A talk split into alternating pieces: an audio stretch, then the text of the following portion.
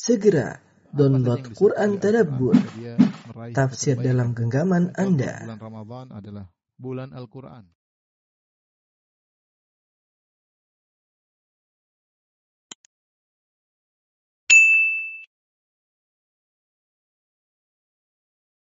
Bismillahirrahmanirrahim. Assalamualaikum warahmatullahi wabarakatuh. Alhamdulillahi ala ihsanihi wa syukru lahu ala taufiqihi wa amtinanihi. Asyhadu an la ilaha illallah wahdahu la syarika lahu ta'ziman li sya'nihi. Wa asyhadu anna Muhammadan abduhu wa rasuluhu da'ila ridwanihi. Allahumma salli alaihi wa ala alihi wa ashabihi wa ikhwanihi.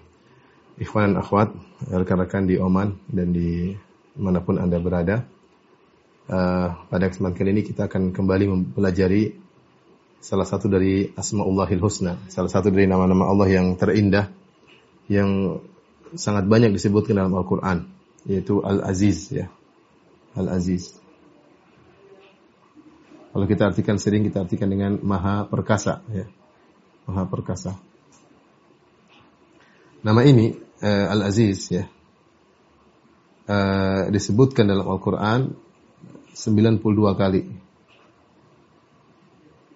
Di Al-Quran disebutkan. Dan jumlah yang banyak seperti ini menunjukkan tentang pentingnya, ya, tidak lain menunjukkan tentang pentingnya nama ini, ya. Kemudian sepanjang ilmu yang saya ketahui bahwasanya, ya, nanti saya perlu cek kembali, tapi sepanjang saya baca sekilas maka ini adalah nama yang paling banyak bergandengan. Paling banyak bergandengan dengan nama yang lain. Bergandengan dengan nama yang lain. Nama-nama yang lain. Ya. Nanti akan kita sebutkan, ya, tentang gandengan tersebut. Misalnya dalam Al-Qur'an Allah sebut gandeng Al-Azizu Al-Alim, ya. Al-Azizul Wahab bergandengan nama Al-Wahab. Al-Azizul Rahim bergandengan dengan Al-Rahim. Al-Azizil Alim bergandengan dengan Al-Alim. Azizun Ghafur bergandengan dengan Ghafur. Al-Azizul Ghaffar dan nama yang lain. Al-Azizil Hamid bergandengan dengan Al-Hamid, ya. Bergandengan dengan banyak nama, ya, yang tidak kita dapati dari nama-nama Allah yang lainnya, ya. Azizul Muqtadir, ya. Ini insya Allah akan kita sebutkan makna-maknanya di akhir pembahasan kita, ya. Ini Al-Aziz. Al-Aziz datang dalam nama, ya, 92 kali. Kemudian juga datang dalam bentuk sifat, ya. Dalam sifat Allah. Di antaranya firman Allah Subhanahu wa taala, subhana rabbika rabbil izzati. Rabbil Izzati amma yasifun, ya. Rabbil Izzah, yaitu sang pemilik Al-Izzah, ya. Falillahil Izzatu jami'an fa innal apa namanya ayabtuha indallahil Izzah fa innal Izzata lillahi jami'an. Al-Izzah lillahi jami'an, seluruh kekuasaan, keperkasaan hanyalah milik Allah Subhanahu wa taala. Demikian juga iblis pernah bersumpah dengan sifat Al-Izzah, ya. Kata iblis sebagaimana Allah sebutkan dalam Al-Qur'an, fa bi izzatika la aghwiyannahum ajma'in.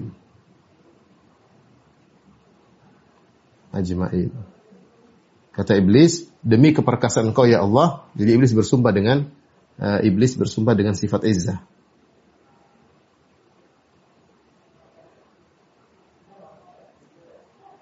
Izzah. Kata iblis, fa bi izzatika la ughwiyannahum ajma'in. Demi keperkasaan Engkau, ya Allah, aku akan menyesatkan mereka seluruhnya, ya. Aku akan menyesatkan mereka semuanya. Ini jadi 92 kali datang dalam bentuk nama dan datang juga dalam bentuk sifat, ya. Taib, apa makna Al-Aziz? Makna Al-Aziz.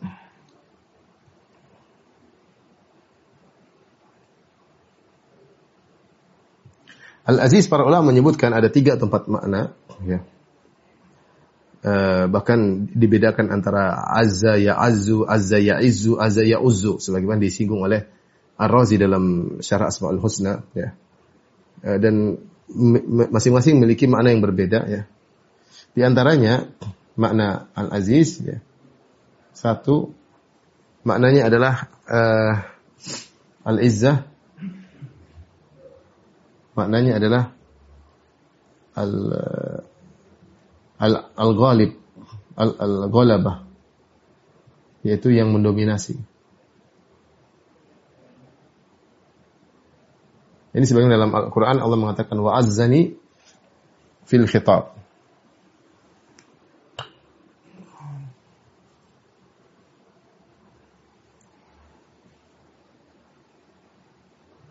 Wa azzani fil khitab. Dia mengalahkan aku dalam pembicaraan. Artinya dia mendominasi aku ketika berdebat, aku kalah. Jadi azza maknanya diantaranya mendominasi, ghalabah.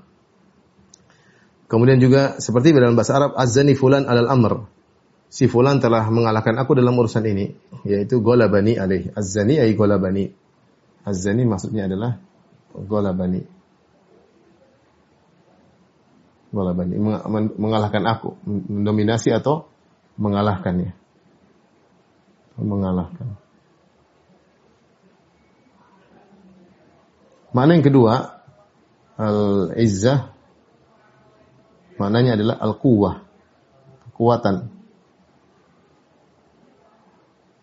Seperti firman Allah dalam surat Yasin, kata Allah Subhanahu wa taala, fa'azzazna bi thalith.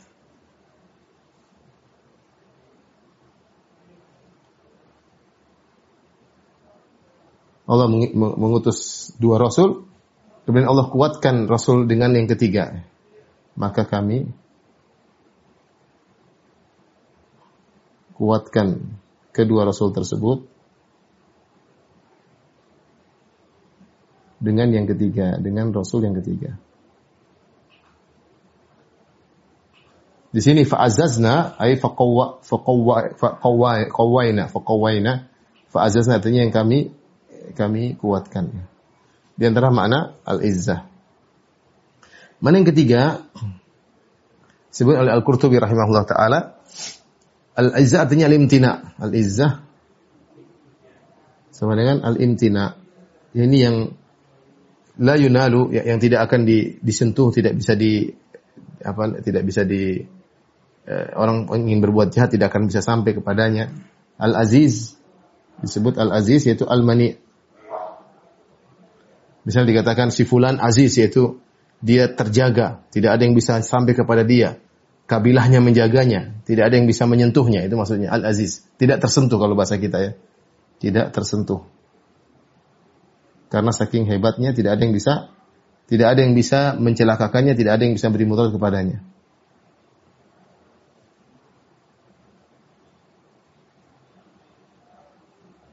Mudarat kepadanya.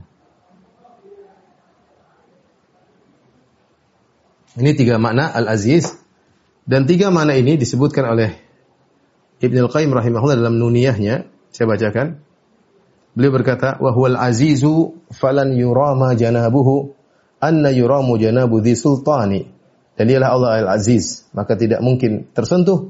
Bagaimana bisa tersentuh zat yang memiliki kekuasaan? Jadi tidak ada yang bisa menyampaikan kemudaratan kepada Allah Subhanahu wa taala.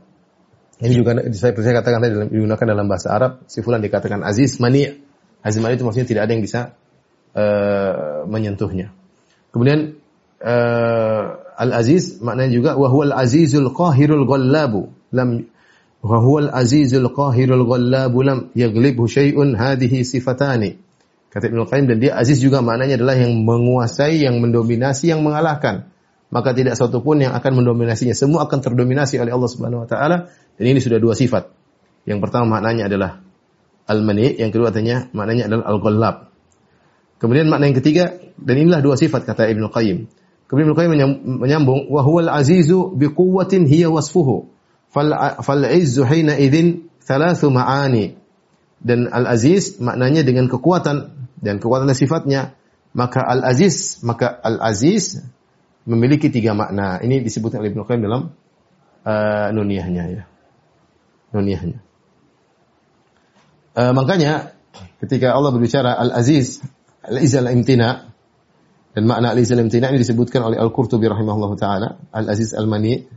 Seperti Allah sebutkan tentang Al-Qur'an. Kata Allah Subhanahu wa taala dalam Al-Qur'an, "Wa innahu lakitabun aziz." Wa innahu lakitabun aziz. La ya'tihil batilu min baini yadi wa la min khalfi tanzilu min hakimin hamid. Il batilu min baini yadayhi wa la min khalfihi tanzilu min hakimin hamid. Kata Allah Subhanahu wa taala, sungguhnya Al-Qur'an adalah kitabun aziz. Perhatikan. Al-Qur'an kitabun aziz. Di antara mana aziz, kata Allah, la ya'tihil batilu min baini yadayhi wa min khalfi. Tidak akan datang kebatilan kepada Al-Qur'an dari depan maupun dari belakang. Artinya Al-Quran tidak tersentuh. Tidak ada yang bisa merubah-rubah Al-Quran. Tidak ada yang bisa memasukkan makna-makna dalam Al-Quran. Tidak ada yang bisa mendistorsi Al-Quran. Kenapa? Karena dia aziz, terjaga. Mani' ya. Innahu lakitabun aziz ya. Demikian juga tidak ada yang bisa menyampaikan kemudaratan kepada Allah Subhanahu wa taala. Dalam diskusi kata Allah Subhanahu wa taala, "Ya ibadi innakum lan tablughuni fatadurruni." Ya. Kalian tidak akan bisa memberi mudarat kepadaku. Ini adalah makna Al-Aziz. Kemudian Ibn Qayyim juga menyebutkan makna keempat yang disebutkan oleh sebagian ulama, bahwasanya Al-Aziz maknanya adalah nadir, yaitu yang langka. Dikatakan azza syai', yaitu jika dia langka. Artinya Allah Subhanahu wa taala satu-satunya, ya, tidak ada yang seperti Allah Subhanahu wa taala. Makanya Ibn Qayyim rahimahullah setelah menyebutkan makna-makna ini, beliau berkata bahwasanya ketiga makna ini melazimkan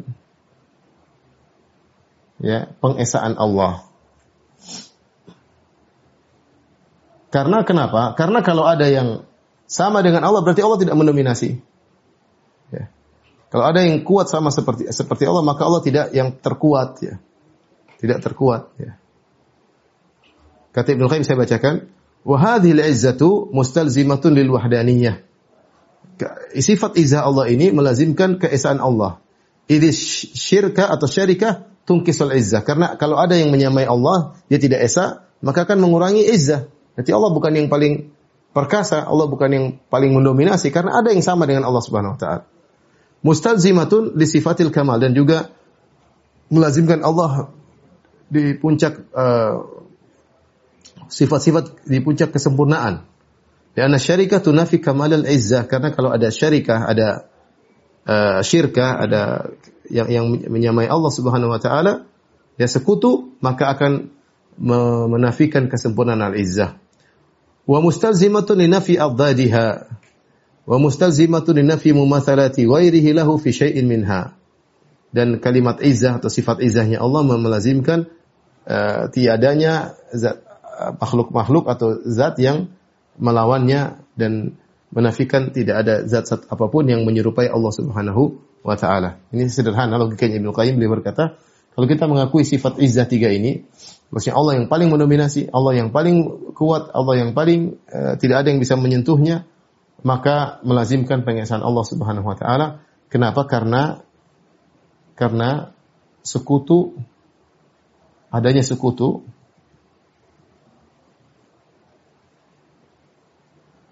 sekutu bagi Allah mengurangi atau mengurangi kesempurnaan izzah. Kesempurnaan makna izzah. Al-izzah.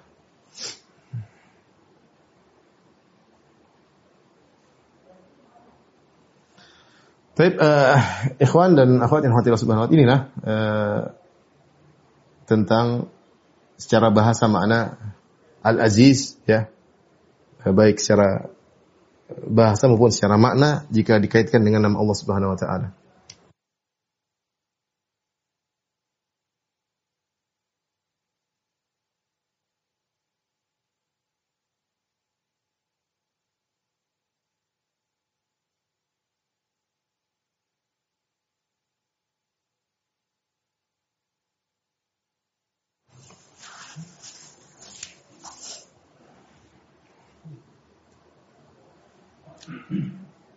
Baik, ikhwan dan akhwat yang dirahmati oleh Allah Subhanahu wa taala. Kita lihat bagaimana Allah Subhanahu wa taala menyebutkan kisah-kisah dalam Al-Qur'an bahwasanya dialah Al-Aziz yang maha mendominasi dan dialah yang Al-Aziz, maka dia yang menjalankan segalanya, dia yang menghukum segalanya. Tidak ada yang bisa menyentuhnya, tidak ada yang bisa memberi kemudaratan, tidak ada yang mengutik, otak-atik, mengusik keputusannya, karena dia adalah Al-Aziz yang maha perkasa. Allah sebutkan beberapa kisah contoh seperti kisah Nabi Musa alaihissalam, ya, di mana Fir'aun ingin membunuh Nabi Musa alaihissalam, dan dia mengerahkan segala kekuatannya untuk membunuh Nabi Musa alaihissalam, bahkan sudah menunggu kelahiran Nabi Musa karena dia mengetahui bahwasanya pada tahun ini akan lahir seorang yang akan menggulingkan kekuasaannya. Maka dia pun mensensus semua wanita yang mengandung, kemudian dia pun kalau sudah waktunya melahirkan maka ditunggui oleh setiap anak buah Fir'aun. Begitu keluar kalau laki-laki dibunuh. Yudzabbihuna abna'akum wa yastahyuna nisa'akum, kata Allah mereka membunuhi anak-anak laki-laki kalian, anak perempuan dibiarkan hidup. Dia sudah berusaha semaksimal mungkin, tapi subhanallah, walillahil izzatu, keperkasaan di sisi Allah. Tidak ada yang mendominasi Allah Subhanahu wa taala. Ternyata Nabi Musa lahir dengan selamat, bahkan Nabi Musa dipelihara oleh Fir'aun di rumahnya, di istananya, dijadikan anak angkatnya. Maka subhanallah, tidak ada yang bisa mengalahkan rencana Allah Subhanahu wa taala, dan akhirnya Nabi Musa pun akan menggulingkan singgasana Fir'aun, dan akhirnya Fir'aun dan banteranya tenggelam karena tidak ada yang bisa mengalahkan Allah Subhanahu wa taala. Contoh lagi seperti Allah Subhanahu wa taala mengkisahkan tentang Nabi Yusuf alaihissalam. Ya. Nabi Yusuf alaihissalam yang direncanakan oleh kakak-kakaknya untuk dibuang, ya, dari Palestina untuk agar dihinakan, ya, ternyata malah menjadi mulia, bahkan Allah pun menjadikan dia seorang Al-Aziz, orang yang mulia di negeri Mesir, ya. Mereka punya rencana, namun Allah juga punya rencana, ya, dan tidak ada yang bisa mengalahkan rencana Allah. Allahu ghalibun ala amrihi walakin aktsara nasi la ya'lamun. Allah mendominasi urusannya, ya. Allah mendominasi urusan Nabi Yusuf dan kakak-kakaknya sehingga Yusuf akhirnya alaihissalam menjadi seorang yang mulia, ya. Demikian juga kisah Nabi Muhammad sallallahu alaihi wasallam, ya. Orang Quraisy sudah berkumpul, bermusyawarah, ya, wa yamkuru bikal ladina kafaru liyuthbituka aw yaqtuluka aw yukhrijuk wa yamkuruna yamkurullahu wallahu khairul makirin. Tatkala orang-orang musyrikin sedang bermusyawarah, merencanakan bagaimana untuk berbuat makar kepada engkau wahai Rasulullah sallallahu alaihi wasallam, apakah dengan liyuthbituka aw yaqtuluka aw yukhrijuk, untuk memenjarakan engkau atau untuk membunuhmu atau untuk mengusirmu. Kata Allah, wa yamkuruna yamkurullah, mereka berbuat makar kepada Allah, wa yamkurun, mereka berbuat makar, wayamkurullah, dan Allah sendiri juga punya makar, wallahu khairul makirin, dan makar Allah lebih hebat daripada makar mereka. Ternyata Nabi Muhammad sallallahu alaihi wasallam selamat dari kejaran mereka dan kemudian akhirnya balik menguasai kota Mekah 8 tahun kemudian. Semuanya karena diatur oleh Al-Aziz yang maha perkasa, ya. Maha perkasa. Taib. Ikhwan dan akhwat yang dirahmati Subhanahu wa taala, kita bahas sekarang tentang nama-nama Allah yang bergandengan dengan Al-Aziz. Ya.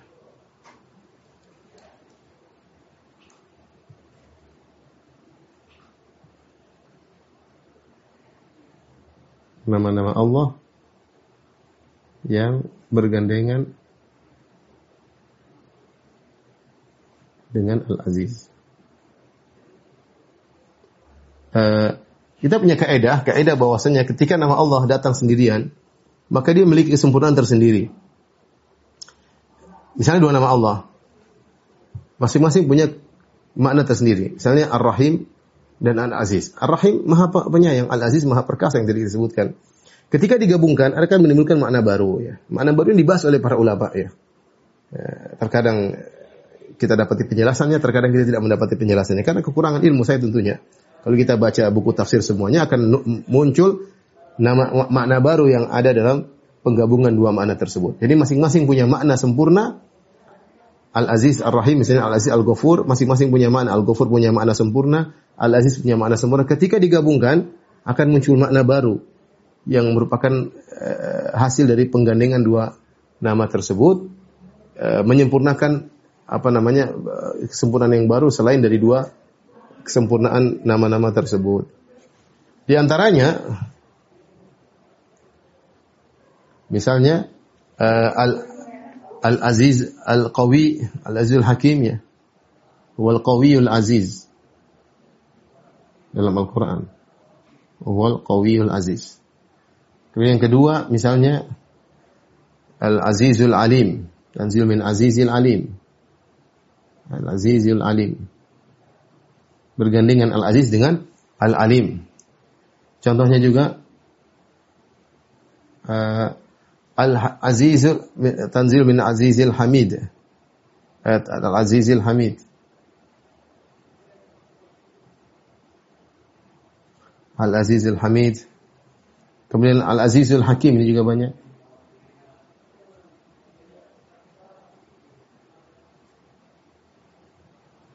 Al-Azizil Hakim. Al-Aziz Al-Hakim. Contoh misalnya nomor 5. Al-Azizul Rahim.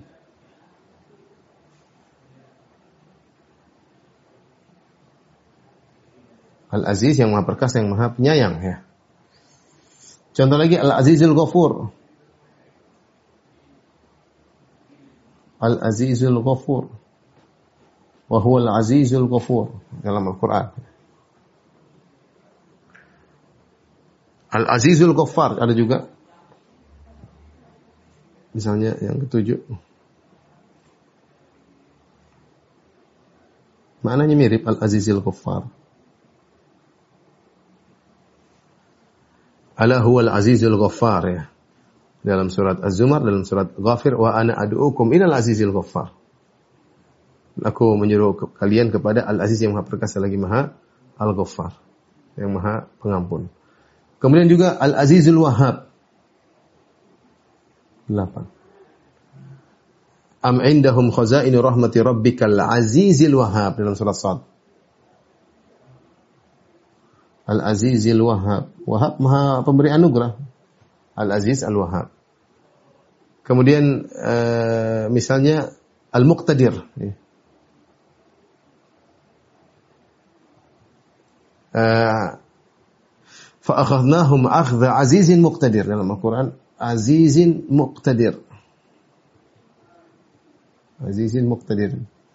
Di sini muqtadir nama Allah, aziz nama Allah. Ketika digabungkan itu memberikan makna yang lain. Ini di antara ya nama-nama Allah Subhanahu wa taala yang bergandengan, mungkin ada lebih dari tapi ini yang saya dapati dari sebagian referensi ya. Baik, kita mulai merenungkan maknanya. Tentunya ini pembahasan yang menarik. Kita harus kembali kepada buku-buku tafsir, berusaha mendengar, membaca penjelasan para ulama, ya.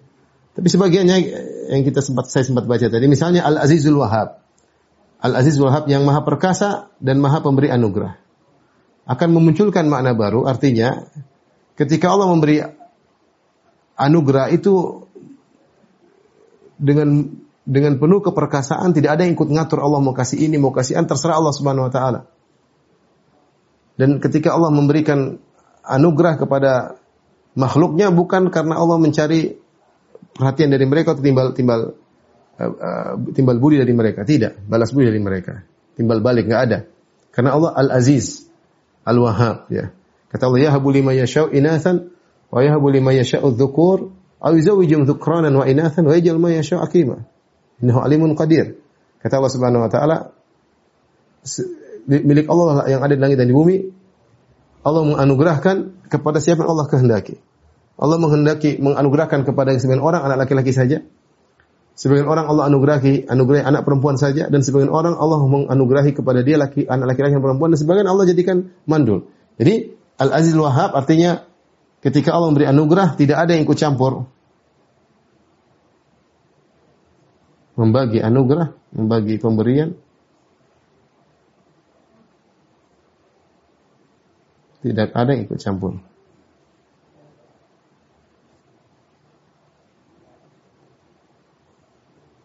Dan Allah pun ketika memberi anugerah bukan karena ingin timbal balik dan bukan karena untuk timbal balik. Sama sekali terserah Allah. Ya.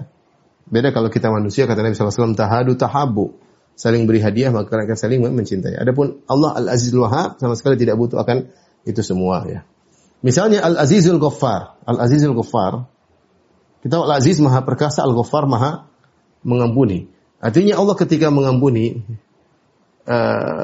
bukan karena Allah butuh, bukan karena Allah lemah ya. Ketika mengampuni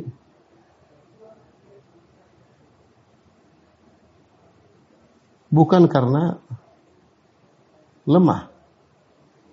Ya, tapi karena keperkasaan, dibangun dari keperkasaan. Sebagian orang maafkan karena lemah.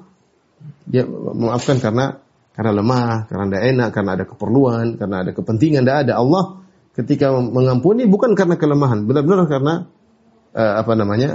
Allah Maha Perkasa. Contohnya lagi misalnya Al-Azizul Rahim. Al-Azizul Rahim digandengkan Al-Aziz Maha Perkasa, Ar-Rahim Maha Penyayang ya. Maksudnya apa? Rahmat Allah tidak melazimkan zul. Kasih sayang Allah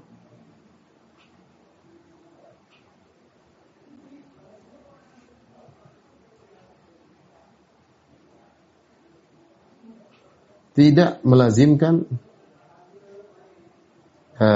kerendahan. Zul, kerendahan. Kita lihat, sebagian orang ketika terlalu kasih sayang, dia jadi rendah. Seperti seorang ayah begitu rahmat kepada anaknya, akhirnya jadi rendah di hadapan anaknya. Artinya merendah di hadapan anaknya. Allah tidak.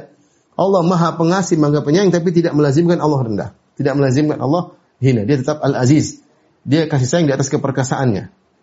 Dan sebaliknya juga, kalau seorang manusia memiliki izzah keperkasaan, terkadang dia hilang kasih sayangnya.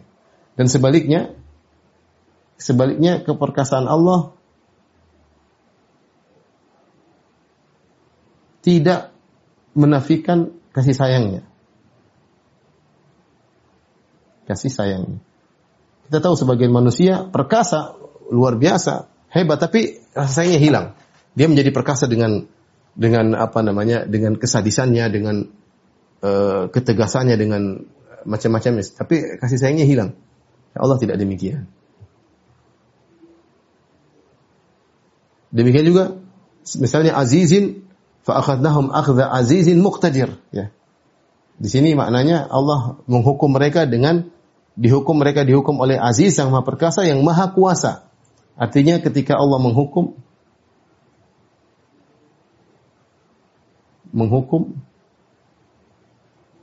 dengan kekuasaan tanpa batas, karena dia Allah Maha Perkasa dan memiliki kekuasaan tanpa batas. Kalau Allah menghukum dengan hukum apa sih, terserah Allah Subhanahu Wa Taala.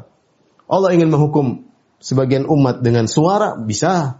Allah ingin menghukum sebagian umat dengan air, bisa, seperti kaum Fir'aun. Dengan suara seperti kaum Tsamud. Allah bisa menghukum kullan akhadna bidzambih, masing-masing kami hukum mereka dengan dosa mereka. Allah bisa menghukum dengan angin seperti kaum Ad, terserah Allah Subhanahu Wa Taala. Allah ingin menghukum misalnya dengan batu yang ditimpakan kepada mereka seperti kaum Lut ya, bisa. Allah fakhasafna bihi wa bidarihil ard, Allah bisa membinasakan dengan menenggelamkan dalam tanah, bukan dalam air, menenggelam dalam tanah, di longsor kemudian tenggelam, bisa seperti Fir'aun. Ya. Semuanya bisa. Allah bisa membinasakan dengan hewan kecil seperti Namrud. Allah kirim lalat atau nyamuk masuk di hidungnya, kemudian kepalanya sakit sampai mati. Seperti Allah membinasakan misalnya misalnya Ya'juj dan Ma'juj, Allah kirim semacam ulat, kemudian makan mereka, selesai, mati. Allah mampu, Allah ingin membinasakan dengan cara Allah, terserah Allah. Karena dia Muqtadir. Dia Maha Kuasa dalam menghukum, terserah Allah. Dia Maha Perkasa, Maha Kuasa. Ya. Demikian juga misalnya Al-Azizil Hamid, ini tentunya butuh pengamatan. Ya. Ini saya hanya memberi makna secara sekilas ya. Al-Azizil Hamid maksudnya apa? Allah Maha Perkasa dan Al-Hamid. Keperkasaan Allah selalu menimbulkan perbuatan-perbuatan yang terpuji.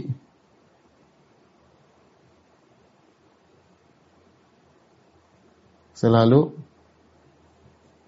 membuahkan perbuatan-perbuatan terpuji. Artinya kalau di manusia ada orang yang perkasa yang tidak terpuji. Dia perkasa, dia hebat, jago, tapi banyak sikapnya yang tidak terpuji. Allah tidak. Di balik keperkasaannya dia melakukan apa saja semua terpuji. Tidak ada yang tidak terpuji. Semua keputusan Allah, semua perbuatan Allah, semua ketetapan Allah semuanya terpuji. Kalau Al-Qawiyul Aziz yang maha kuasa, yang maha kuat dan maha ini menguatkan karena kita bilang di antara makna Al-Aziz adalah Al-Qawi. Ketika digabungkan Al-Qawiyul Aziz, salah satu makna Al-Aziz adalah Qawi yang menunjukkan tambahan kekuatan, yaitu penekanan kekuatan. Atau kita gandingkan dengan makna yang lain, dia Al-Qawil Aziz yang mendominasi. Bisa saja kita tambahkan makna tersebut ya. Al-Azizil Hakim sama, Al-Azizil Hakim keperkasaan Allah Subhanahu wa taala selalu ketika menetapkan sesuatu di atas hikmah, tidak sembarangan. Ya, Allah Maha Bijak. Bukan karena ketidakmampuannya, tapi Allah Maha Bijak karena keperkasaannya. Justru dengan keperkasaannya Allah menetapkan hal-hal yang semuanya hikmah. Semuanya hikmah. Contoh misalnya begini, kita berdoa. Misalnya saya minta, ya Allah berikan saya misalnya rumah mewah dengan harga sekian miliar. Apakah Allah mampu? Allah mampu mengabulkan. Karena kecil bagi Allah Maha Aziz, Maha Perkasa. Allah kalau ingin lakukan sesuatu tidak ada yang bisa, tapi tidak hakim, tidak bijak. Artinya ketika Allah menunda misalnya pengabulan doa kita 10 tahun kemudian, 20 tahun kemudian, bukan berarti karena Allah tidak perkasa. Allah Maha Perkasa, namun keperkasaannya tidak menjadikan Allah berhukum tanpa bijaksana. Karena dia Al-Hakim, selalu ada hikmah, ada kebijakan di balik segala keputusan Allah Subhanahu wa taala. Ini sekedar makna singkat dari nama-nama Allah yang bergandengan dengan nama Al-Aziz. Dawin. Tapi pembahasan berikutnya, apa dampak keimanan dari Al-Aziz ya? Atau manfaat atau dampak positif dari mengimani Al-Aziz. Di antaranya menimbulkan keberaniannya.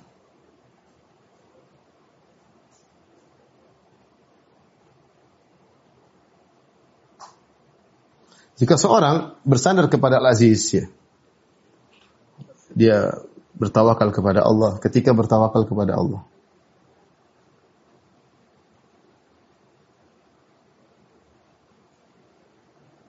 kepada Al-Aziz, maka seorang akan berani. Misalnya dia dikepung oleh banyak orang, ditakuti, dia berani. Kenapa? Karena dia tahu dia bersandar kepada Al-Aziz, menimbulkan kepercayaan yang besar kepada Allah Subhanahu wa taala, karena dia tahu Allah yang mengatur, Allah yang Maha Perkasa, tidak ada yang bisa mengalahkan kemauan Allah Subhanahu wa taala ya.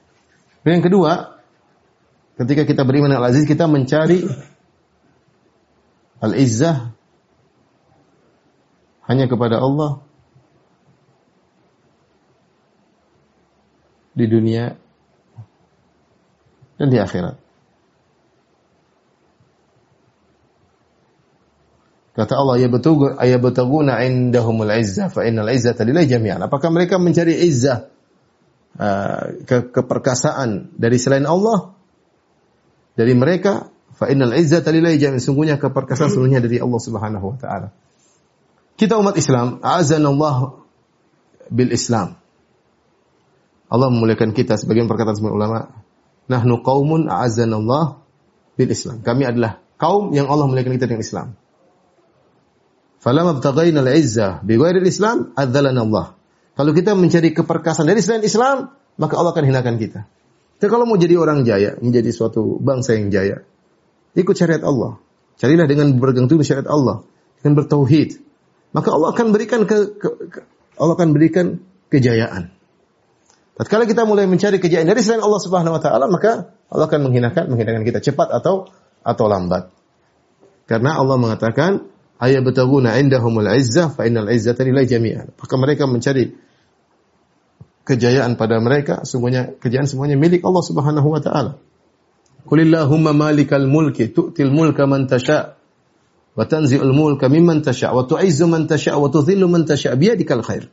Katakanlah Allah Subhanahu wa taala malikal mulki, wahai Allah Subhanahu wa taala yang menguasai segala kerajaan.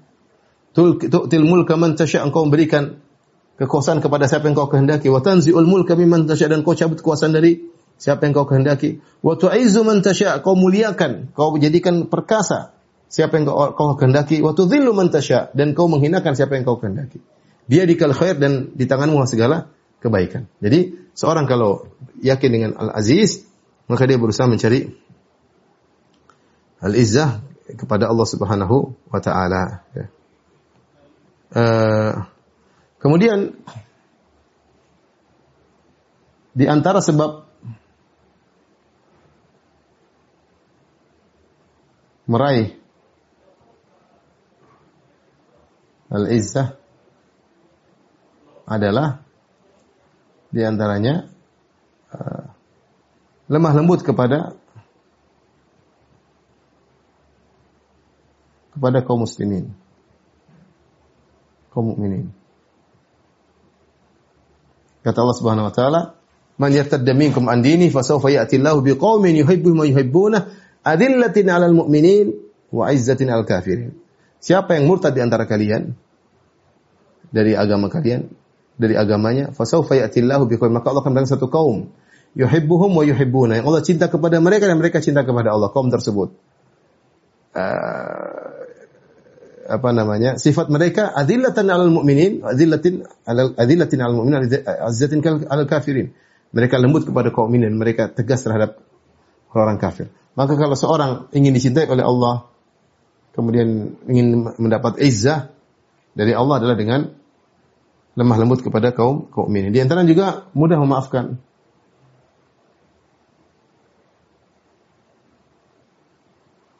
Kata Nabi SAW tentang tiga perkara, Rasulullah SAW bersumpah, "Ma naqasa sadaqatun min mal", bahwasanya sedekah tidak akan mengurangi harta, "wa ma zada 'abdan bi afin ila izzan", kata Nabi SAW, "wa ma zada abdan bi afwin illa izzan", tidaklah seorang hamba memaafkan kecuali semakin menambah kemuliaannya di sisi Allah Subhanahu wa taala.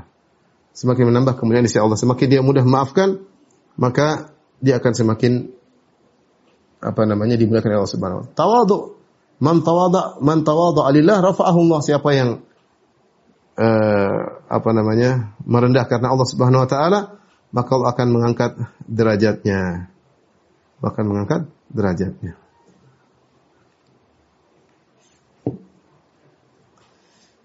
Ini ikhwan dan akhwat yang rahmati Allah Subhanahu wa taala, mungkin sebagian yang bisa kita sarikan pada hari ini tentang makna Al-Aziz, semoga bermanfaat. Baik, demikian saja para pemirsa yang dirahmati Allah Subhanahu wa taala kajian kita. Insyaallah kita lanjutkan pada kesempatan yang lain. Kurang lebihnya saya mohon maaf. Subhanakallah bihamdik asyhadu alla ilaha illa anta astaghfiruka wa atubu ilaik. Assalamualaikum warahmatullahi wabarakatuh.